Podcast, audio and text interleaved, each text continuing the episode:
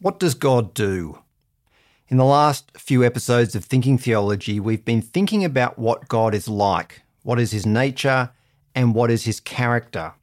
But in this and the next few episodes, we're moving on to think about what God has done and what he continues to do. In this episode, we're thinking about what God has done in creating the world. What does the Bible tell us about creation? And importantly, how does that shape our life? That's what we're thinking about in this episode of Thinking Theology.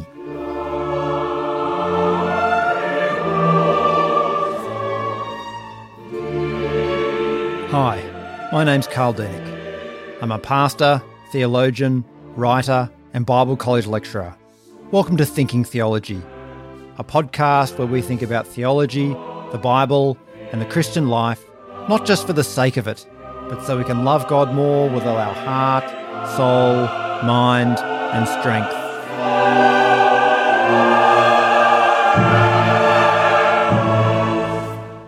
Creation is the first act of God in the Bible. We find that on the very first page of the Bible. We're told, "In the beginning, God created the heavens and the earth. Now the earth was formless and empty. Darkness was over the surface of the deep, and the Spirit of God was hovering over the waters." It seems that what those first verses describe is an initial act of God in creating the initial matter, if you like, from which creation would be organised. So God brings matter into existence, but it is formless. Before God created the world then, there was nothing. God created the world out of nothing, or as theologians sometimes say, ex nihilo, which is Latin for out of nothing. God didn't use pre-existing material, but he created everything that is. We find that same idea in other parts of the Bible. So Hebrews eleven verse three says, "By faith we understand that the universe was formed at God's command, so that what is seen was not made out of what was visible." Of course, that might simply mean that the matter God used to create the world was merely invisible, and he then made it visible. However, other places are much more explicit. So Revelation four verse eleven says, "You are worthy, our Lord and God, to receive glory and honour and power, for you created all things, and by your will they were created and have their being." If God created all things, then nothing exists that he didn't make. In fact, as the theologian John Frame points out, not only did God create out of nothing, he created into nothing. Not only did God create the matter out of which the universe was made, but he also created the space into which it went. The rest of chapter one then describes God's organisation of that matter, and it follows in a very structured pattern to show the logic and the order that God imposes on the world. So the pattern is more or less as follows. First, there's the announcement, and God said. Second, there is the command, let there be X, let there be light. Third, there is the separation and structuring. God orders the items he has brought into existence into their proper arrangement. Fourth, there is the report, and there was X, and there was light. Fifth, there is an evaluation. God saw that X was good, that the light was good, or whatever it might be. And sixth, the chronological marker, and there was evening and there was morning, the nth day, the first, the second, the third day, whatever it might be. So there is a careful structure within each day, but there is also then a careful structure between the days. There's a pattern in the order in which things are created, such that day one pairs with day four, day two with day five, and day three with day six. So on day one, light is created, but on day four, the light bearers, the sun, the moon, and the stars are created. On day two, the sky and the waters are separated, while on day five, the sea and the sky creatures are created. And on day three, the dry land and the plants are created, while on day six, animals and humans are created. Within that pattern too, the seventh day stands on its own as special. The seventh day is a day of rest for God. Genesis two verses one and two says, "Thus the heavens and the earth were completed in all their vast array. By the seventh day God had finished the work he had been doing. So on the seventh day he rested from all his work." The seventh day is a kind of capstone on the six days that have gone before. But the climax of the creation event, however, is the creation of human beings. God says in Genesis one, verse twenty-six, "Let us make mankind in our image, in our likeness, so that they may rule over the fish in the sea and the birds in the sky, over the livestock and all the wild animals, and over all the creatures that move along the ground." A number of things in Genesis one highlight the special significance of human beings. First, when God comes to create human beings, the pace of the chapter slows down. For the creation of everything else, even big things like the sun and the moon, they're passed over pretty quickly. But when it comes to human beings, Genesis one says a lot. Second, human beings are created as the result of a divine counsel. God says among himself, "Let us make man." Nowhere else in the chapter is there such an obvious and significant deliberation by God about what he is going to create. Third, human beings are the only thing in creation made in the image of God. Human beings are intended to reflect God and represent him. Strikingly, the same term used here to describe the image of God is the same one used later in the Bible to describe idols. Idols were intended by their makers to be images of gods. And of course, God commanded not to make idols. But whereas idols are dead and lifeless objects that we make to represent what we think God should look like, God himself has created an image to represent and reflect him, and strikingly, that is human beings. Fourth, human beings are given the task of ruling over the rest of creation.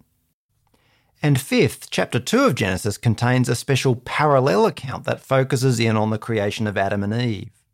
If Genesis one is the wide-angle shot of the whole of creation, then Genesis two is the kind of zoom lens that narrows down to the creation of human beings. Creation is actually a really foundational doctrine in Christianity, and it underpins the whole of the Christian life. But what does it teach us about God and ourselves and the world in which we live?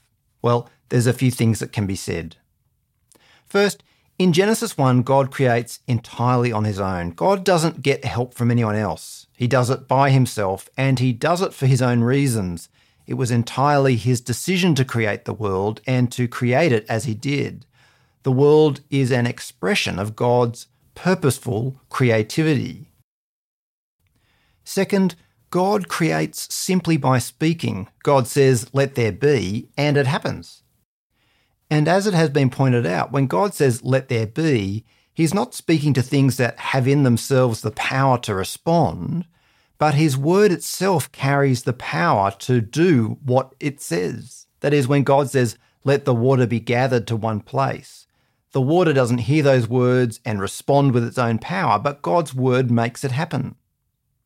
As Psalm thirty-three verse six says, "By the word of the Lord the heavens were made, their starry host by the breath of his mouth."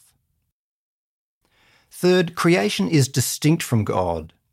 In episode one of this series, we encountered pantheism, which is the view that the universe is part of God, or even that the universe itself is God. But the Bible clearly sets God above the universe, and the universe is something that God has made. It's not part of him, it is his creation and is distinct from him. That's quite different from many of the ancient creation myths that were around at about the same time as Genesis. In those myths, creation is not the ordered, careful work of one God, but creation is often the outcome of gods fighting with each other. The dead body of one god might become the earth, part of it might become the sky, the blood of another slaughtered god might become human beings, the sun and moon might yet be other gods. By comparison, as one scholar has pointed out, Genesis appears as a thunderbolt. Israel's God is the exclusive creator and sovereign of the entire cosmos. Fourth, the world that God made was very good. The world was exactly as God intended it to be. God said, "I want the world to be like this," and it was. And at the end of every day, he looked back and he had accomplished all that he intended. And he looked back at the end of the six days and it was all that he had planned. Although the world that we live in is now affected by sin, by human rebellion against God, the world that God originally purposed was made perfect. It was free from sin, from pain, misery, and death. Fifth, creation is an act of the Trinity. Although it's not explicit in Genesis one, there are certainly strong hints that that is the case. In verse two, we find the Spirit hovering over the waters. We find God speaking and the powerful word bringing things into being. So too in verse twenty-six, we find God saying, "Let us make man in our image." There is a plurality in God. Nevertheless, there's also a unity. In verse twenty-six, humanity are created in his singular, that is, God's image. In the New Testament, those ideas become much more explicit. For example, in John one, John clearly portrays Jesus as active in creation along with the Father. He writes, "In the beginning was the Word, and the Word was with God, and the Word was God. He was with God in the beginning. Through him all things were made. Without him nothing was made that has been made." Or in Colossians one verse sixteen, Paul says, "For in him," that is Jesus, "all things were created, things in heaven and on earth, visible and invisible, whether thrones or powers or rulers or authorities, all things have been created through him and for him." Sixth, creation establishes God's authority over the world and over us. Because God made us and because he made everything, he has the right to dictate how the world ought to operate and how our lives ought to be lived. We belong to him. This world is his. We are his. We are his creatures, his creations. God says in Isaiah forty-five verse twelve, "It is I who made the earth and created mankind on it. My own hand stretched out the heavens. I marshaled their starry hosts." The implication is that God has the right as our creator to do as he wishes. He says earlier in verse nine of the same chapter of Isaiah, "Woe to those who quarrel with their maker, those who are nothing but potsherds among the potsherds on the ground. Does the clay say to the potter, 'What are you making?' Does your work say, 'The potter has no hands'?" God is God because he made us. He owns us. He gets to decide how things work, not us, just like a potter gets to decide what happens with the pottery that he makes. Romans one makes that clear too. Paul says there that although people know God from the world which he has made, we substitute created things and put them in the place of God. We worship and serve ourselves or each other. We break God's plan and pattern for creation. The place that's most clearly seen, Paul says, is in homosexuality. Not because that is a worse sin than any other rebellion against God, but because it's such an obvious rejection of God's pattern for the world. The very structure of the human body as male and female shows what God intended for sex.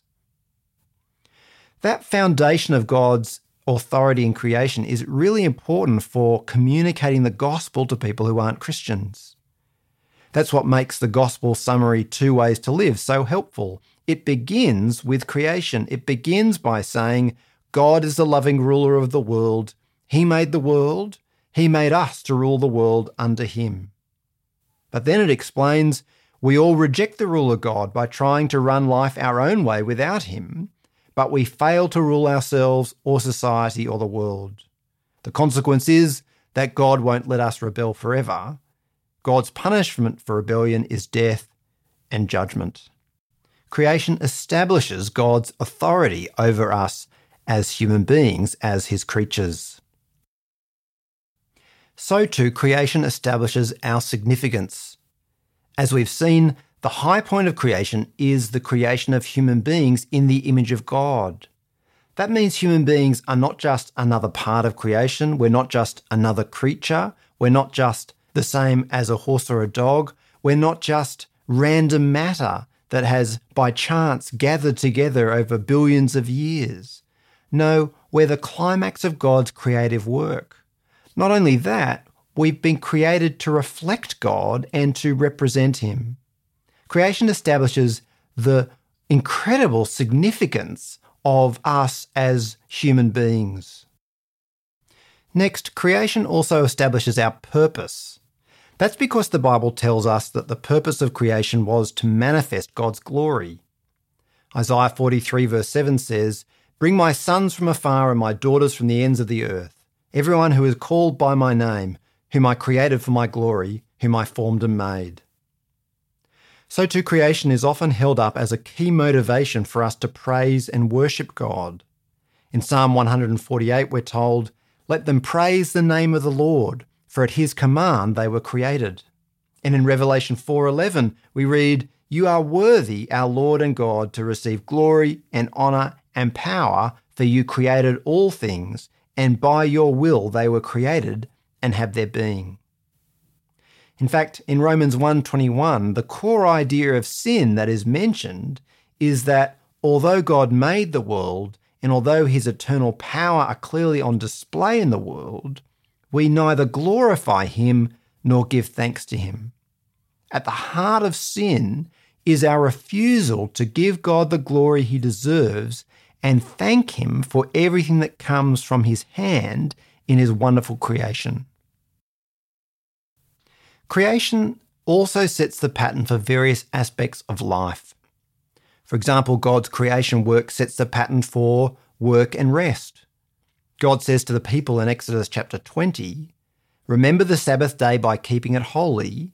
Six days you shall labour and do all your work, but the seventh day is a Sabbath to the Lord your God. For in six days the Lord made the heavens and the earth, the sea and all that is in them, but he rested on the seventh day." Although the law in Exodus comes later, the pattern of six days' work followed by one day of rest is found in the fabric of creation. So too, creation establishes the pattern of marriage as a permanent relationship. Jesus explains when the Pharisees ask him whether it's right to divorce or not, he says, "Haven't you read that at the beginning the Creator made them male and female and said, 'For this reason a man will leave his father and mother and be united to his wife, and the two will become one flesh. So they are no longer two, but one flesh. Therefore what God has joined together, let no one separate.'" Creation grounds and establishes the pattern of marriage. Creation also grounds and establishes the relationship between men and women. As Paul explains in First Timothy two, verse twelve to fifteen, "I do not permit a woman to teach or to assume authority over a man. She must be quiet. For Adam was formed first, then Eve." Although the Bible insists that men and women are equal in dignity, it also stresses that there is a structure in their relationship in marriage and also in the church, a structure that reflects God's order in creation. Creation also grounds humanity's care and governance of the world. When God created human beings, he entrusted us with responsibility. According to Genesis one, we are to be fruitful and increase in number, fill the earth and subdue it, rule over the fish in the sea and the birds in the sky and over every living creature that moves on the ground.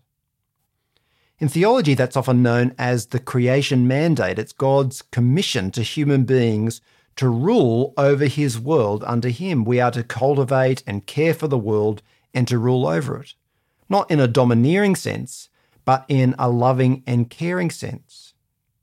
In a way, God has created a canvas for us, the world, and our task is to develop it. Of course, sin has destroyed our rule over the creation. Nevertheless, that was God's initial purpose for us, to care and cultivate and rule over his world. Finally, a somewhat unexpected implication of creation is that it establishes human limitations and reveals to us the mystery of God and God's power. In the book of Job, Job suffers all kinds of misery and afflictions, and he struggles to understand why that is. His friends give him lots of bad advice, and Job contends with God and cries out to God to seek to understand what's going on. But God's answer in the end is that some things are just beyond our understanding, and to make that point, God points to his creation of the world. God says in Job thirty-eight verse four, "Where were you when I laid the earth's foundation? Tell me if you understand. Who marked off its dimensions? Surely you know. Who stretched a measuring line across it? On what were its footings set? Or who laid its cornerstone? While the morning stars sang together and the angels shouted for joy. Who shut up the sea behind doors when it burst forth from the womb? When I made the clouds its garment and wrapped it in thick darkness? When I fixed limits for it and set its doors and bars in place? When I said, 'This far you may come and no farther. Here is where your proud waves halt.'" The implication is, of course, that Job wasn't there, but God was. God and his ways are beyond us, and creation reminds us of that. Especially in the twenty-first century, we like to think that we can understand the world and everything about it, why things are the way they are and why things happen the way they do. But even the best science is limited. Yes, God has given us brains to observe the world and discover lots and lots of things. That's part of the creation mandate that God has given us. But at the end of the day, we also have to accept that many things are beyond us, and we simply have to turn and trust God. Of course, that brings us to the vexed question of how the Bible's account of creation fits with science. We'll come to that in the next episode of Thinking Theology. For the moment, it's simply helpful to recognise how creation underpins so much of the Christian life and our perception of the world, and indeed of God. Creation, we've discovered, is the sole act of God. He made it for his own sake and for his own purpose. He made the world just by speaking. The world that God made is separate from him, but it depends on him. God made it good. He made it Father, Son, and Spirit all involved together in its creation.